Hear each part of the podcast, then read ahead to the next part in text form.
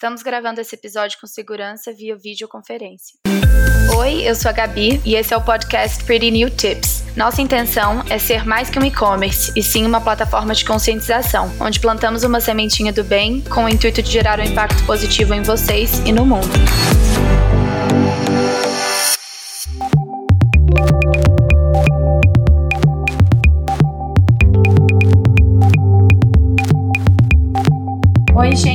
Hoje estamos aqui com uma convidada super especial, a Carol Mello, diretora da Tropic Consulting e é especialista do mercado de moda nacional e internacional. Oi, Carol, seja bem-vinda. Você quer co contar um pouquinho mais sobre você e o que você faz pra gente? Oi, Gabi, tudo bom? Primeiro, obrigada por me ter aqui. Eu sou super fã do Pretty New e de você, do teu estilo, e eu tô super feliz de estar aqui com vocês. Ai, obrigada, Carol. Obrigada mesmo. Estou muito feliz de receber você hoje. Eu venho de Recife, né? Eu a minha a minha carreira, minha vida começou como advogada e há uns 14 anos a gente eu me casei e me mudei aqui para Miami. Pouco a pouco minha vida foi transformando de direito para moda. Sempre foi uma paixão minha, sempre foi um, um lazer meu e acabou virando virando profissão. Eu fui me metendo em experiências diferentes, em situações diferentes, fui estudando, fui aprendendo e acabou que essa paixão virou trabalho, virou dia a dia e eu sou super feliz de trabalhar hoje com o que eu trabalho. Eu trabalho com marcas do Brasil que querem entrar aqui no mercado dos Estados Unidos ou que já estão aqui dentro. Eu ajudo elas com crescimento, com planejamento estratégico, com marketing local, com o estabelecimento de, de retail. Eu sou super feliz de hoje trabalhar na área e estou muito feliz de estar aqui falando com você, outra pessoa, outra mulher também empreendedora dessa área. Sua área é muito mais novidade do que a minha, né? É um mercado que vem crescendo tanto, bem legal. Ai, obrigada, Carol. Fico muito feliz mesmo. É, a gente preparou algumas perguntinhas aqui que a gente queria saber de você hoje. É, para começar, é, você tem uma paixão antiga por roupas vintage, né? Eu queria que você contasse um pouquinho dessa paixão, como que ela começou e como que você alimenta ela hoje em dia aí morando nos Estados Unidos. E se você tem alguma história interessante para contar das suas procuras por esses tesouros. Bom, eu acho que a minha começou, a minha paixão começou meio que como começa a de muitas viciadas em, em vintage, que é o armário da mãe, né, da gente. É o primeiro, eu digo que é o primeiro brechó que a gente entra. É verdade. É o armário das mães da gente. E eu e tem peças do armário da minha mãe que é engraçado isso. Eu tenho lembranças emocionais assim. Eu, se eu fechar o olho, eu consigo sentir o cheiro, eu consigo sentir a textura. Minha mãe tinha um pijama, é uma coisa tão simples, minha gente, era um pijama do algodão mais delicioso que você puder imaginar, branco listrado com azul. Um, um, caimento bem masculino, que naquela época, eu pequena, ficava gigante em mim, né? Obviamente. Eu colocava os saltos da minha mãe para testar na frente do espelho e aquela sensação, o caimento daquela peça é, é, oversized em mim, o caimento daquele algodão em mim, o, o tailor, né? Quando a gente é criança, a, as roupas de criança, pelo menos da minha infância, não eram roupas, eram roupas é, é, com cara de menina, muito vestido, muito babado, muito, né, muito florido, é, muito bufante. E o caimento daquele pijama, daquele conjunto de pijama em mim, despertou algo em mim de dizer: eu tenho um gosto que é diferente do que eu estou usando sabe? Aquela, aquela sensação, eu lembro tanto, isso foi uma coisa marcante em mim. Eu gosto de algo diferente do que eu tenho vestido. E aquilo me marcou e me fez querer descobrir o guarda-roupa da minha mãe. Eu lembro, minha mãe vem de uma família com seis mulheres do interior de Pernambuco. E quando eu ia de férias na casa da minha avó, sempre existia, assim, a casa muito grande, sempre tinham muitos armários que às vezes passavam anos sem ninguém abrir. E eu abria e saía fazendo essa caça pelo meio da casa e eu encontrava assim gavetas de bijuteria antiga, às vezes quebrada, sem funcionar, ou uma bolsa antiga. E aquilo foi alimentando. Por anos eu notei que eu gostava tanto da descoberta como da sensação de ver um design que eu não via nas lojas naquele momento. Esse desejo de, de algo único é, foi o que foi, foi meio que spark, que hoje eu chamo até maluquice. Eu tô te ouvindo falar e eu tô sorrindo aqui, tô me identificando super com tudo que você tá falando e tô nodding, assim, tipo, eu sei exatamente o que você, o que você tá descrevendo, essa sensação, porque eu amo essa sensação do garimpo e de você encontrar algo único. Eu acho isso realmente incrível. É aqui nos Estados Unidos, eu acho que só, só fez crescer, né? Tipo, em Recife não existe. Não existe uma loja de brechó. Até hoje, que é uma coisa assim, realmente estranha. Então, enquanto eu morava lá, não existia. Existia até, inclusive, um grande preconceito, né? Eu cresci eh, em meio à geração da minha mãe, das minhas tias, que achavam que ou você ou era uma coisa herança mesmo, que você passava de mãe para filha, ou você usar algo que foi usado por uma terceira pessoa, por um estranho, aquilo era uma coisa um no no geral, né? Assim, então, quando eu vim para cá, isso eu ganhei um outro horizonte, né? Os Estados Unidos têm uma cultura muito mais. Eu acho que pelo fato de ter tido, eu acho que o americano valoriza muito a história de moda daqui, né? O que aconteceu na época, o que elas usavam na época dos anos 50, o que eles usavam na época dos anos 70, o hip, o borro. Então existe uma cultura de olhar para trás na moda, de valorizar os designers antigos. Então tem nomes da moda americana que até hoje são nomes caros no meio de, de vintage, né? Eu lembro muito quando eu me bati aqui em Miami, a Flórida em especial, é um lugar que moram muitas pessoas com mais idades, né? Existe uma coisa do, do americano vir se aposentar aqui. Então acaba sendo um estado que tem muita loja vintage, tem muito lugar para você fazer esse garimpo. Existia um lugar especial chamado Sea Madlands, que era um galpão gigante, mas assim, muito gigante, a ponto dela ter a área quadrada de uma sala para cada década ou cada estilo de vintage. Então era uma cidade de vintage que designers como Michael Kors, é, Alexander Wang, você via ele sempre, na, na época daqui de Miami, que é mais movimentada, que é o high season, de novembro a janeiro, sempre tinham designers na loja dela, fazendo pesquisa, porque era um museu, praticamente, né? No dia que eu encontrei aquele lugar, para mim foi assim, eu cheguei no paraíso e virou uma, uma, uma virou um escape para mim todo final de semana assim. Eu lembro quando eu não tinha filhos ainda, eu ia de manhã no sábado e só saía da loja de noite. Assim, eu tenho tesouros de lá, infelizmente,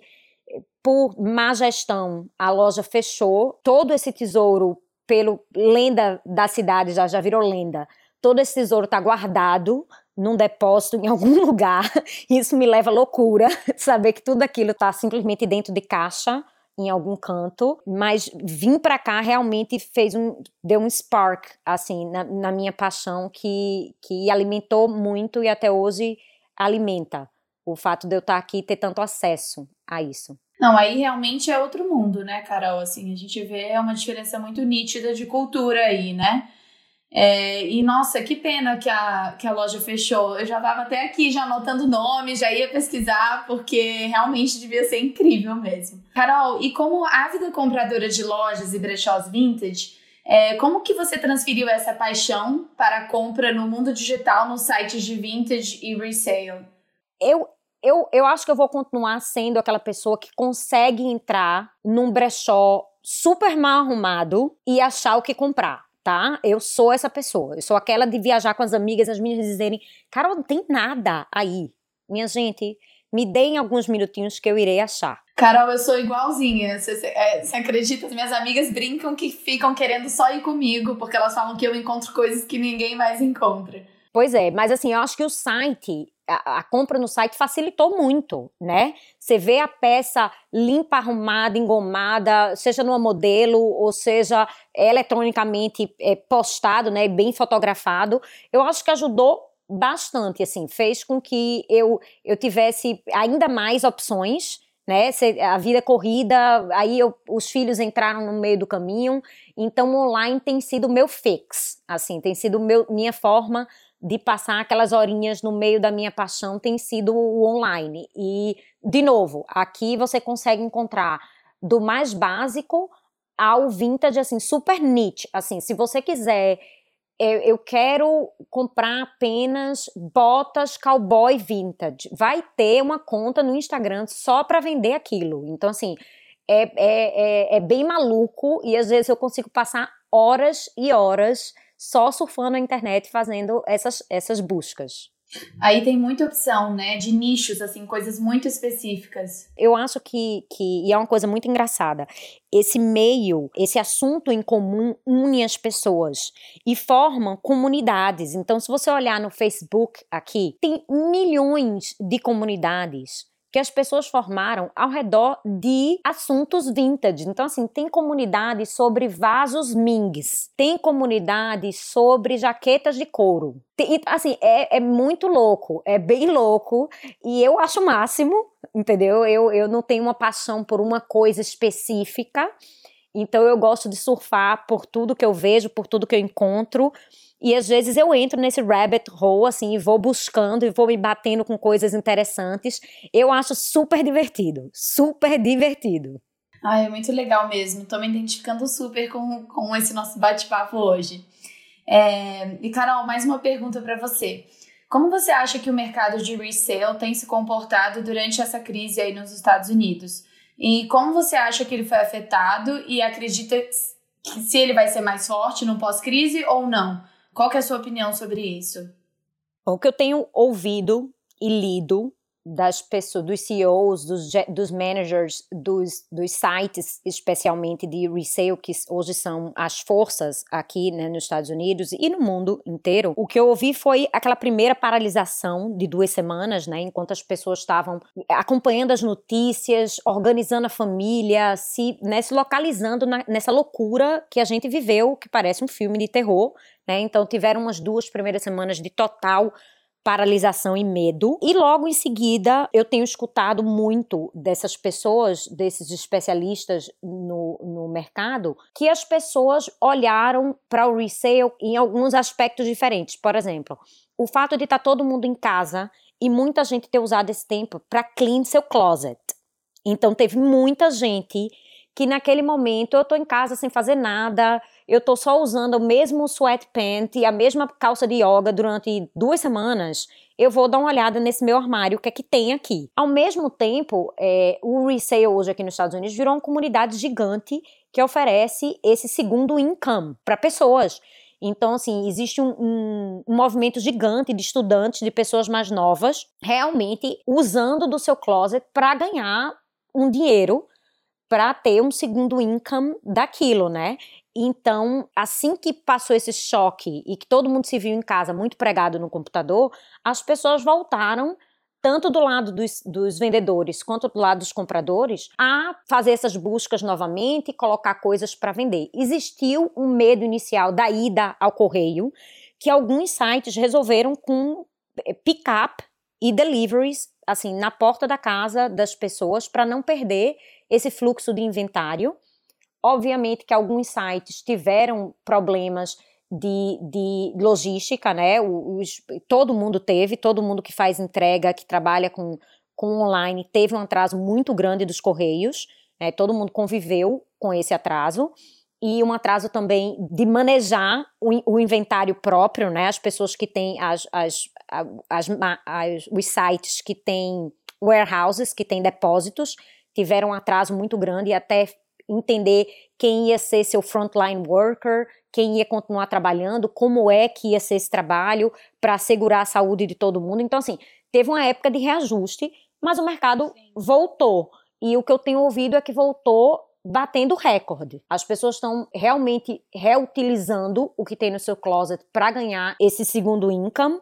As pessoas estão no momento de, de perceber que talvez elas podem viver com menos do que elas têm no closet delas, ou que é uma boa opção para reviver seus closets, né, para dar uma reanimada nos seus closets sem gastar muito, porque obviamente a economia vai entrar em retração, já está em retração.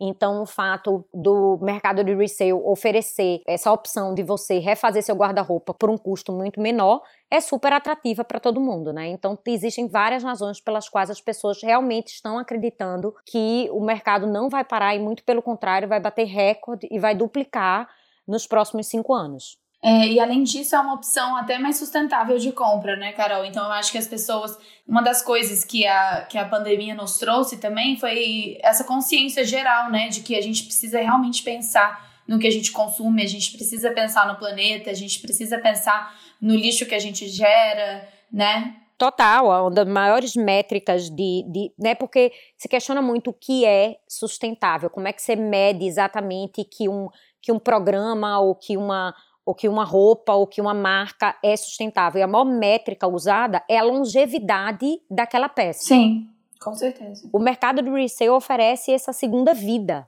né? Ele, ele duplica, triplica o tempo de uso daquela peça. Então é inquestionável o valor de sustentabilidade que o mercado de resale tem. É, eu fico muito feliz que as pessoas estão é, enxergando isso, né, e se preocupando com isso agora. Mais uma perguntinha para você, Carol. É, a crise trouxe grandes mudanças para o comportamento do consumidor, né, como a gente tem visto, e para o relacionamento do consumidor com a moda em geral. Que atitudes podem se esperar do consumidor nesse pós-crise e como essas vão afetar o mercado de resale, na sua opinião?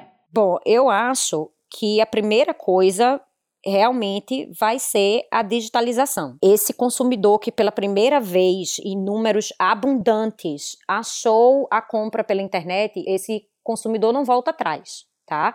Esse consumidor que acostumou com a praticidade, que aprendeu a apertar o botãozinho. Eu lembro muito da minha mãe dizer que conseguiu entender e fazer funcionar para a vida dela o online do banco. Para ela foi assim uma coisa de outro mundo. Eu lembro desses dias, a gente todo mundo trancado em casa realmente, quando a gente estava mais num, num, numa quarentena é, é, realmente fechada, e ela me dizer isso. Esse consumidor não vai voltar atrás. Então, acho que a maior mudança que a gente vai ver é que as pessoas vão se voltar muito mais para a compra digital, né? Existem algumas outras, vamos dizer assim, previsões entre aspas, porque realmente é, é, são visões né, que talvez se juntem para formar esses, essas previsões, como a gente chama, mas ninguém não é 100% certo, ninguém pode adivinhar o futuro, né? Mas uma delas que se conversa muito é de que o mercado de luxo será o primeiro a se. Não, primeiro, que não vai perder tanto, segundo, que será o primeiro a se recuperar mais. O que se diz é que o consumidor vai voltar para o que eles chamam de quiet luxury, que são as peças mais básicas de luxo que são as bolsas pretas, que, são, que é o cachemir bege, peças com mais longevidade, com mais uso e que não, não atrelem a compra a uma culpa, né? Porque as pessoas estão vendo o mundo passar por uma situação super difícil, né? Todo mundo. Então, mesmo quem tem condição vai se voltar para esse quiet luxury. É um ponto que está se falando bastante. Outra coisa é a compra local. Quando a gente fala de local online, isso soa engraçado, mas o online entra no local porque você não sai de casa para comprar. O que a gente quer dizer é que as pessoas vão viajar menos e, portanto, é, o, o mercado de resale mesmo passa a ser uma opção para você comprar aquela bolsa que você queria comprar e você não vai estar tá viajando, né? Então você vai para as boutiques acerca da, da, da sua casa, ou você vai para o online buscar essa opção. Outro ponto que está se conversando muito é a mudança da visão com relação a eventos, né? Eu acho que por um bom tempo esse atendimento um a um do, do vendedor pelo WhatsApp ou do vendedor pelo telefone ou das pessoas de novo no online ele vai fazer mais diferença até as pessoas se sentirem confortáveis a novamente estar. Estar entre muitas pessoas, a gente voltar a fazer o tipo de atividade de marketing que a gente fazia em lojas, né? Acho que isso vai demorar um pouco. Concordo super, Carol, com todos os seus pontos aí. É, a gente já falou um pouquinho das diferenças de cultura, enfim, entre os Estados Unidos e o Brasil, mas como que você acha que o mercado de usados aí nos Estados Unidos se diferencia do mercado aqui no Brasil? Eu acho que aqui, até por essa coisa cultural que a gente já conversou, as pessoas tinham um pouco menos desse estigma, tá? E com os anos, sites é, muito similares com o Pretty New que conseguem passar uma visão do vintage, adicionando valor àquilo, adicionando riqueza às peças, fez com que esse estigma se quebre ainda mais, né? Então, durante os últimos anos, para cá, teve um crescimento gigante do mercado que existia essa coisa do, da rata de brechó, né, dessa pessoa como eu, sempre, sempre valorizou esse tipo de peça, esse tipo de achado, mas eu acho que se popularizou bastante nos últimos anos como uma solução prática do dia a dia. Então, o mercado aqui já está mais avançado no sentido até das pessoas comprarem peças de ginástica, né? As pessoas estão comprando coisas que talvez aí no Brasil eu não sei se já se, aí você, me diga você, Gabi, se as pessoas já estão comprando, tipo, usados de coisas super normais, como sweatpants e, e sweaters e calça jeans e roupas do dia a dia aqui já entrou numa normalidade gigante se revender. Eu não sei se no Brasil a gente ainda está nesse processo de quebrar esse estigma e, e, passar por essa por essa essa camada de não só comprar o luxo, como também entrar na revenda de é, peças mais do dia a dia. As pessoas aqui estão bem mais resistentes aí do que nos Estados Unidos. Eu acho que vai levar um tempinho para para isso virar uma coisa tão natural quanto é aí, sabe? É, ah, Carol, que novos desenvolvimentos e tecnologias estão sendo empregados no mercado de usados aí nos Estados Unidos que você saiba e queira compartilhar com a gente? O que a gente escuta muito, né, é que para trazer essa facilidade inteira, para adicionar esse valor para o consumidor, as empresas que fazem parte de resale aqui, elas têm, elas se consideram muito mais empresas de tecnologia do que até empresas de moda. Elas estão desenvolvendo um formato para vender ao consumidor o serviço daquela praticidade, muito mais até do que o produto. Tá? Então é uma coisa muito centrada em ajudar ao consumidor, em adicionar valor àquele momento da vida do consumidor. Né? Então o que eles o que eles estão focando muito é de criar comunidade. Então isso assim eles estão criando milhões de, de opções dentro dos apps e dentro dos sites para que as, as, tanto vendedores como compradores tenham espaço para criar comunidade entre si. Né? Onde é que eles ganham nisso? É que a pessoa, em vez de entrar no Instagram, no seu momento free, ela está entrando no app, vamos dizer, do Vestiaire. E ela está passando o tempo dela ali, chatting, trocando mensagem, conversando com as pessoas e criando essa comunidade. Quanto mais tempo as pessoas estão no app, mais elas estão interagindo entre si, mais elas estão engaging com o app, com o brand, com a empresa, e mais elas estão devotando né, seu dinheiro, sua energia, seu tempo ali dentro. Então, é, eles têm feito avanços como, e é algo que várias marcas vão entrar nisso agora, a Gucci, inclusive, acabou de anunciar, acho que chama Gucci Nine, que é a venda por vídeo. Né? É uma tendência que tem se ouvido muito nas, nos seminários, nos últimos dois anos, nos seminários de, de, de, retail aqui nos Estados Unidos, no South by Southwest, se ouviu muito falar disso. Não é bem a volta para a venda na televisão, é trazer a venda da, de televisão, né, aqueles produtos que as pessoas ficavam lá na televisão vendendo, para o mundo do social media e dos apps. Então, é a venda com vídeo, né? O vídeo continua sendo essa força que cria esse engagement maior do que várias outras ferramentas. Então, tanto as marcas quanto os apps, quanto as empresas de, re de resale estão criando essas ferramentas para fazer com que os, os vendedores consigam fazer essa venda através de vídeo para os compradores. A gente teve notícias há dois meses atrás do Facebook realmente brand a venda pelos apps dele, né, da, da empresa, da família, que é o WhatsApp, o Instagram e o Facebook, e agora chama Facebook Shop. E eles vão passar através do Facebook Shop a desenrolar vários features, como a venda durante o live do Instagram. A pessoa vai estar tá lá fazendo um live no Instagram e vai ter um link que a pessoa consegue colocar para cima e já fazer a compra.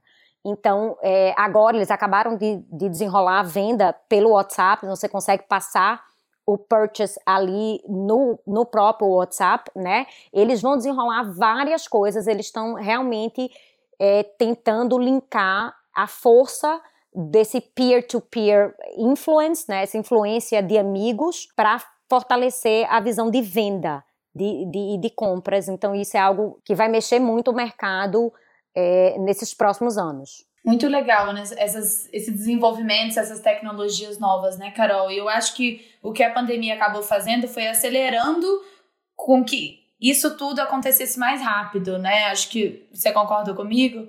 Total, a digitalização foi imensa. Existe um dado que conta que para esse ano de 2020, o gol da maioria das empresas era ter de 20 a 15% das suas vendas online. e que o Gol agora virou 50%. Então, pelo menos, é. e a gente está falando de marcas em geral, né, que tem lojas que vendem muito mais até hoje por lojas físicas, mas que estavam se planejando para já começar a essa passagem digital e isso acelerou tudo. Não, sim, com certeza. Quais fatores, Carol, você acha que estão levando ao crescimento do mercado de usados mundial, que em 2020 já alcançou a marca de 20 bilhões no mundo, com a previsão de duplicar em cinco anos? Quais você acha que são esses fatores que estão levando a esse crescimento tão grande? Eu acho que são três coisas que a gente consegue pontuar. Primeiro, a sustentabilidade, sem a menor sombra de dúvida. Isso tem sido. Eu acho que não existe se falar de sustentabilidade sem a gente falar de desejo, tá? Então eu acho que a sustentabilidade está em número um aí, mas eu acho que foi muito dessa quebra de estigma. Eu acho que na hora que a gente quebrou esse estigma e conseguiu fazer com que a, a bolsa usada valesse tanto quanto ou quase tanto quanto uma bolsa nova, foi uma quebra de barreira muito grande aí para fazer com que o mercado de, de, de, usados e de resale funcione e, e esteja no, no tamanho que ele está, né? Também. E eu acho que o fato das pessoas do modelo de resale ter esse modelo circular que transforma o vendedor também em comprador, né? A pessoa vende o vestido e concreto já compra uma blusa no próprio site. Essa criação de valor que o sistema dá e que funciona para todo mundo, funciona para o site porque o site ganha a percentagem dele e funciona para a compradora que queria dar um revamp no closet. Eu acho que o modelo funcionou muito bem, tem se mostrado como funcionar muito bem, tirou muito da culpa da pessoa que ficava com aquele armário gigante atolado de, de coisa dentro então, eu acho que esses três fatores foram, foram e, e vão continuar sendo é, chave para o crescimento desse mercado, que não mostra o menor sinal de, de redução. Concordo super, Carol. Bom, eu adorei conversar com você. Muito, muito obrigada. Eu queria finalizar só com uma perguntinha. Na verdade, é uma dica aqui para quem está ouvindo a gente hoje. É, como uma boa compradora de vintage, achados, você tem uma dica especial, algumas diquinhas que pode passar pra gente de como fazer bons garimpos? Ai, meu Deus, pergunta difícil. Para quem gosta de comprar tudo. Eu acho que uma das primeiras coisas que eu iria que eu iria dizer é você ter alguma noção do que você está procurando, tá? Se entrar é, um, é uma coisa é, hoje o que a gente a, a moda a moda nova tem edição, né? Tem as revistas dizendo a você o que você deve comprar, tem a blogueira que lhe influenciou, tem a amiga que comprou não sei o quê. E quando você vai comprar vintage, você fica com muito menos referência. Então você tem um mundo muito maior de opção. Então eu acho que é legal você ter na sua mente, ah, eu, eu queria uma coisa daquela década, ou eu queria uma coisa daquele, daquele estilista, ou eu queria uma coisa para essa ocasião. Eu acho que facilita. Outra coisa super importante é não ver é, garimpo, seja de vintage ou seja de, de usado mais contemporâneo, como uma coisa de você usar numa ocasião especial ou de você usar como se você fosse se fantasiar. Né? Tinha, tinha muito essa noção de você comprar vintage para a hora da fantasia. É você trazer aquela peça para o seu dia a dia. É você comprar uma jaqueta super antiga de college e você conseguir editar aquilo para você usar no seu dia a dia normal. Acho que isso é uma coisa super importante. De não se ver vintage como essa coisa é, prestina e que você não pode usar no seu dia a dia, tá? Outra coisa super importante que eu acho é você prestar atenção no tecido, tá? Se quem vai olhar realmente coisa mais antiga, precisa prestar muita atenção no tecido, né? A gente tá falando de épocas que a qualidade, que o, a forma como se fazia não era o mesmo que se faz hoje em dia e tem um desgaste natural do tempo, né? Então assim, acontece, por exemplo, eu tenho eu tenho eu comprei uma camisola uma vez, até uma história super engraçada, tem um, tem um Instagram de uma mulher que vende apenas peças vitorianas. E eu descobri, depois de fuçar muito, que ela morava aqui, muito perto da minha casa. E aí eu mandei uma mensagem, eu disse, ó, em vez de olhar as peças no Instagram, será que eu podia ir na sua casa? Você guarda as peças aí? Ela disse, pode! Lá vou eu pra casa da mulher. Cheguei na casa da pessoa e era uma coisa muito esquisita. Era uma mulher que mora só com o marido e a casa é a casa é um closet. Tem arara na cozinha, de camisolas e camisolas e camisolas vitorianas, assim. Meu Deus, que incrível! É, você pega nelas, e obviamente várias delas, o tecido já tem uma fragilidade muito grande. Essas pessoas são especialistas em, em fazer com que o produto pareça muito em bom aspecto, né? Bem conservado. Bem né? conservado. Você tem que pegar realmente para ver. Eu comprei uma camisola maravilhosa que me custou um, assim, nada, quase nada. Eu fiz um styling nela, fui para um mega casamento na Espanha. Ela só durou aquela noite. Mas eu acho que valeu a pena, porque ela foi super a preço de nada. E eu tirei uhum. uma camisola do, de dentro de um baú e ela teve uma noite maravilhosa. Então eu acho que tudo vale. Ai, muito legal, Carol. Muito legal mesmo. Muito obrigada pela sua participação hoje. É, fiquei muito feliz de te receber aqui. Espero que todos tenham gostado de nos ouvir também. Você quer falar mais alguma coisa? Quer dar mais alguma dica, complementar? Ai, Gabi, eu tô esperando você começar a abrir aqui, porque eu já fui olhar no site, tem muita coisa legal, entendeu? Ah, espero que em breve. Para poder comprar aqui também. Super feliz de ter tido esse bate-papo de um assunto que eu amo. Acho que as pessoas têm cada vez mais olhar para os armários delas e das outras pessoas, amigas, irmãs, conhecidas e desconhecidas como uma loja, né? A gente pode style do mesmo jeito, a gente pode é, ter desejo da mesma forma, a gente pode atualizar o closet do mesmo jeito que comprando numa loja nova. Então, para mim, eu quero mais é que essa febre pegue em todo mundo. Ai, muito legal mesmo, eu também. E eu espero em breve conseguir levar o New para aí também. Quem sabe muito em breve, vamos ver. Muito obrigada mesmo, Carol. Muito obrigada a todo mundo que está ouvindo a gente hoje. Um beijo e até a próxima.